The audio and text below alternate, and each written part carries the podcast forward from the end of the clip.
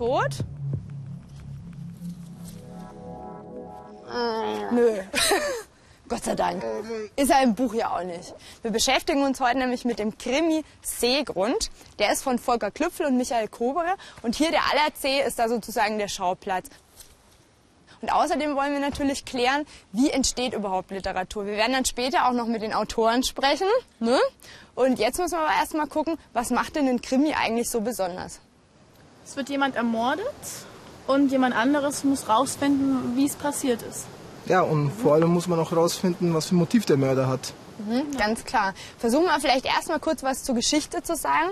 Also der Kommissar Kluftinger, so heißt der Kommissar, steht eigentlich vor drei großen Rätseln in diesem Roman. Er findet diesen Taucher, der ist in irgendeiner roten Lache. Blut ist es anscheinend nicht, aber keiner weiß so genau, was es denn eigentlich sein soll. Außerdem hat der Taucher, bevor er wahrscheinlich dachte, dass er sterben wird, noch ein Zeichen in den Schnee gemalt und es ist auch gar nicht klar, warum der da überhaupt getaucht ist, weil eigentlich darf man im Allersee überhaupt nicht tauchen. Da muss es doch einen Grund geben, wieso man hier nicht tauchen darf, oder? Mhm. Das ist ganz spannend, weil es ranken sich nämlich einige Mythen um diesen Allersee, sowohl in der Realität als auch in der Fiktion hier im Buch. Und wir werden uns so ein bisschen auf Spurensuche begeben und da fragen wir am besten Profi, nämlich den netten Herrn, der uns diesen schönen Tauchanzug ausgeliehen hat, den Uli. Hallo. Ja, hallo. Hallo. Servus. Warum darf man eigentlich im Allersee nicht tauchen? Ja, also es gab hier einige tödliche Tauchunfälle, weil der See ist recht tückisch zum Tauchen. Und dann haben die Behörden gesagt, dass jetzt wird er gesperrt, also darf man nicht mehr tauchen. Ja, und die rote Flüssigkeit, äh, gibt es in der Realität oder ist es irgendwie. Ja, das gibt es hier wirklich. Das ist auch der Grund, warum es eben äh, tödliche Tauchunfälle gab. Also es ist wirklich so eine Schwefelschicht, die dann so pink und äh, das ist auf 10 Meter. Und wenn man da hintaucht dann, oder durchtaucht, dann ist vielleicht so viel Sicht, wenn überhaupt. Also wenn man mit der Lampe leuchtet, sieht man gar nichts mehr. Komplett pink. Und äh, nach drei, vier Meter ist es dann aus und unten ist dann halt stockdunkel. Und da gab es halt eben Unfälle, weil die Leute dann eben panisch waren, weil sie halt nicht darauf vorbereitet waren oder weil sie einfach Angst bekommen haben. Und dann nach oben geschnallt sind. Ich finde, das kann man sich dann so richtig vorstellen, gell? wenn es so viele Geschichten jetzt um diesen See rum gibt und so viele Geheimnisse, dass das sich einfach super als Romanvorlage dann irgendwo eignet, ne? so ein Schauplatz. Kann man sich so denken, wie die Autoren sich dann so ihre Geschichten gesponnen haben rundherum um diesen geheimnisvollen See. Ja. Also es gab hier schon immer Mythen und Sagen um den ganzen See. Ähm, es sind hier paar Leute mal verschwunden, die, wo man dann nicht wusste, wo die sind. Äh, und äh, dann auch, wenn man hier weiter runter geht, ähm, das riecht richtig nach Schwefel und äh, natürlich dann, deswegen heißt es auch Faulenbach da unten. Und Schwefel und Hölle verbindet man halt auch immer ein bisschen so und deswegen war das ein sehr also die Leute haben den Platz wirklich gemieden früher. Ja, also vieles von dem, was du uns jetzt erzählst, taucht ja auch in dem Buch auf. Und ich finde, das ist irgendwie so, je mehr man dann über diesen See erfährt, desto mehr fragt man sich eigentlich, äh, was ist da geschehen, was ist passiert, desto mehr Rätsel tauchen auch auf. Und man will unbedingt wissen, wie es ausgeht. Das haben die Autoren wirklich gut gemacht.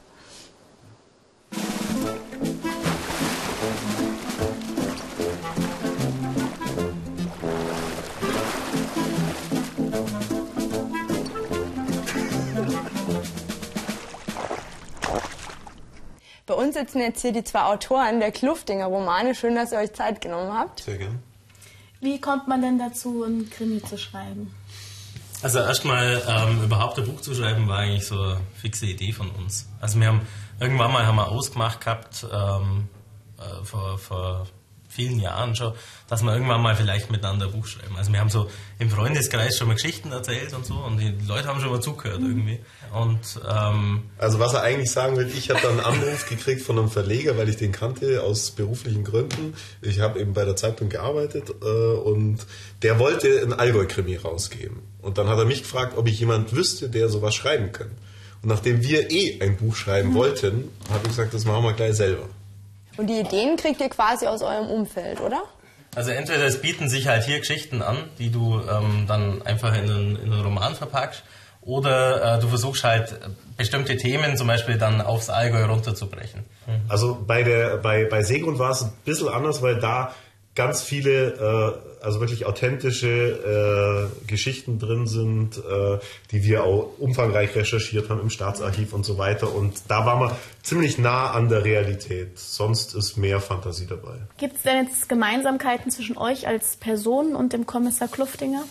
Oh weh. Was? Naja, also ähm, wenn, dann würde man die natürlich nicht zugeben, sondern nur dem anderen zuschreiben, weil der Kluftinger ist jetzt keiner, mit dem man sich äh, erstmal so vordergründig äh, irgendwie identifizieren will. Ist ja auch eine andere Generation als wir. Ähm, aber er ist, tatsächlich hat er natürlich bestimmt äh, einige Facetten so im Laufe der Zeit bekommen von, von Leuten aus unserem Umfeld und die erkennen sich bestimmt in einzelnen äh, Dingen, die der Kluftinger macht oder in einzelnen Marotten, die er so hat, wieder. Aber im Prinzip. Ich denke, als Autor ist man einfach permanent äh, irgendwie hat man sein Radar an. Und man kann dann nicht immer sagen, das habe ich jetzt da rausgenommen und da rausgenommen und da ist Fantasie mit dazukommen. Das ist dann irgendwie ein Brei und aus dem schöpfen wir dann äh, Ideen, wie man äh, Personen charakterisiert. Das weiß man nicht immer, woher es kommt, aber natürlich ist da auch viel dabei, was man selber erlebt hat oder was man selber ist. Wichtig ist, dass er kein lebendes Vorbild hat, der Kluftinger. Also es gibt äh, weder in unserem äh, Bekanntenkreis noch bei der, bei der Kemptner Polizei äh, einen, der sozusagen äh, alle Eigenschaften des Kluftinger in sich Gott sei vereint. Dank. Das ist vielleicht besser für die Polizei und für unseren Freundeskreis auch.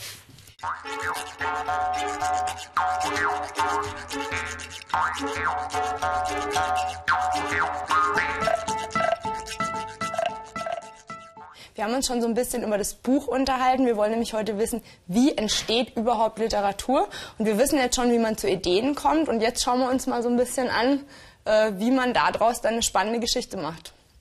Wie lange hat es dann gedauert, bis das erste Buch fertig war? Es waren so eineinhalb Jahre. Wir brauchen eigentlich immer eineinhalb Jahre. Mhm. Das hat sich nicht geändert. Äh, wir hatten auch einen Abgabetermin, der war fest vorgegeben, ist eigentlich ja immer so. Äh, wenn man auf Auftrag schreibt und ja, den haben wir auch eingehalten. Und wie muss man sich den Prozess dann vorstellen? Also ihr sagt anderthalb Jahre. Was läuft also wir äh, arbeiten ja nebenher äh, in ganz normalen bürgerlichen Berufen. ähm, von daher ist es eigentlich kein Prozess, äh, wie er wahrscheinlich bei, bei vielen äh, hauptberuflichen äh, Autoren abläuft. Wir schreiben in der Freizeit eigentlich mhm. und deswegen ähm, streckt sich das auch ein bisschen hin. Und dann kommt dazu, dass wir ähm, die Szenen ja zusammen besprechen und dann getrennt schreiben. Das heißt, da geht auch einfach Zeit ins Land, bis sozusagen die Geschichte auch mal entstanden ist, bis man dann zum Schreiben überhaupt kommt.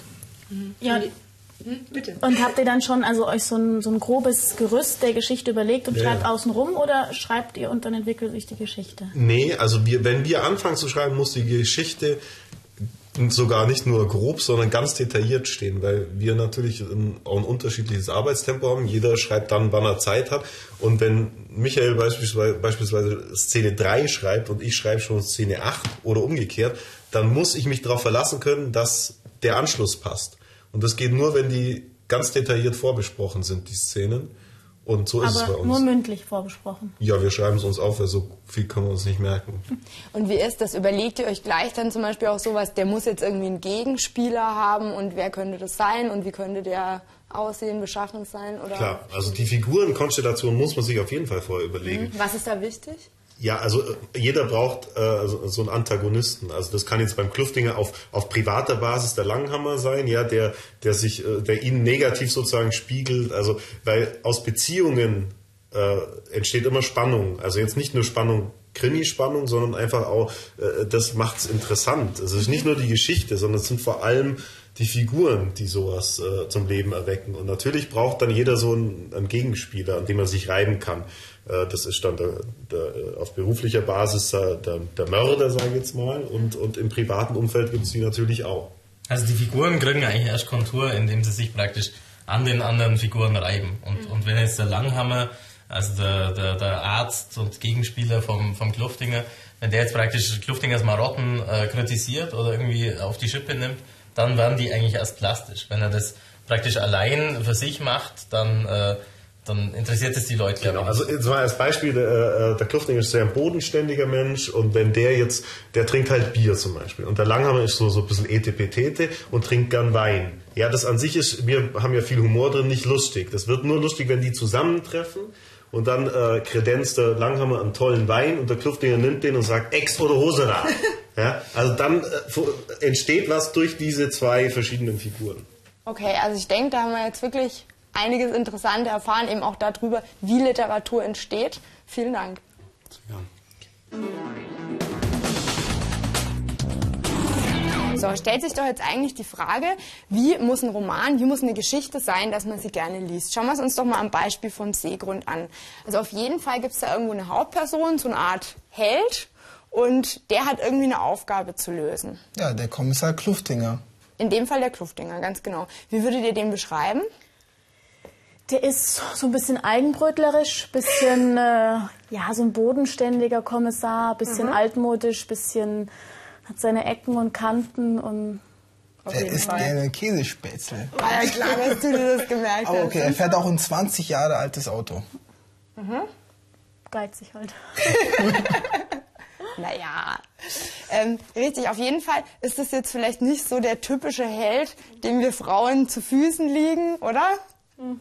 Also ein Superheld ist er bestimmt nicht. Nee. Aber durch seine Schwächen wirkt er halt viel menschlicher und sympathischer. Das glaube ich eben auch. Also ich glaube, die haben ihn extra so geschaffen, dass man sich vielleicht so als Normalo auch mit dem ganz gut identifizieren kann und nicht da irgendwo so ein strahlender Held ist, der eh irgendwo ja, unerreichbar scheint. Ich habe für euch einen kleinen Ausschnitt mitgebracht aus dem Buch, das ich ganz witzig finde. Und zwar ist es da so, der Kluftinger ist krank er ist zu Hause, ist ein bisschen wehleidig und er hat Besuch von einem, naja, Freund kann man es eigentlich nicht nennen. Das ist der Dr. Langhammer. Es ist eher so eine Art Widersacher im Buch und hört euch einfach mal an. Daraufhin schlug er den anderen Begriff nach. Adipositas war dort mit mehreren Bedeutungen aufgeführt. Schon die erste trieb Kluftinger die Zornesröte ins Gesicht. Fettsucht las er dort und Fettleibigkeit sowie übermäßig abnorme Vermehrung oder Bildung von Fettgewebe. Er traute seinen Augen nicht. Was bildete der Doktor sich eigentlich ein?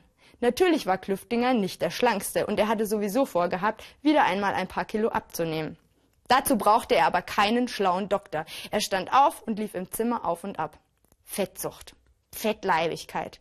Gut gebaut war er. Natürlich. Sicher schon kräftig. Ein stattlicher Mann halt. Wie seine Mutter immer sagte.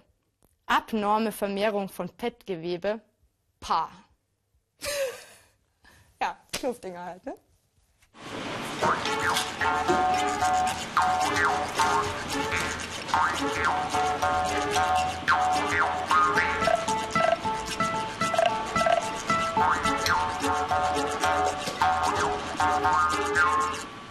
Wir wandeln hier jetzt gerade auf den Spuren von Kommissar Kluftinger. Dessen Leibspeise sind nämlich Kässpatzen. Und die kriegen wir jetzt hier auch gleich.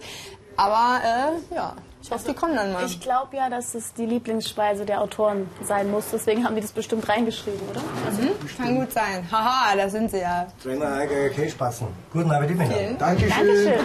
Kommt dann Timer aus. Das sieht immer lecker aus. Und ihr habt jetzt auch ein gutes Beispiel dafür gekriegt, wie Literatur entstehen kann. Man sitzt also nichts Böses ahnend hier im Gasthaus, isst seine Kässpatzen und da fällt einem ein, Mensch, eigentlich könnte das ja die Leibspeise für, unseren, äh, für unsere Hauptperson werden in unserem Roman. Und falls ihr euch dafür interessiert, wie unser Roman weitergeht, dann müsst ihr ihn euch halt einfach besorgen und dann lesen. Guten Appetit. Dankeschön. Hast aber ganz gut was aufgelegt, ne?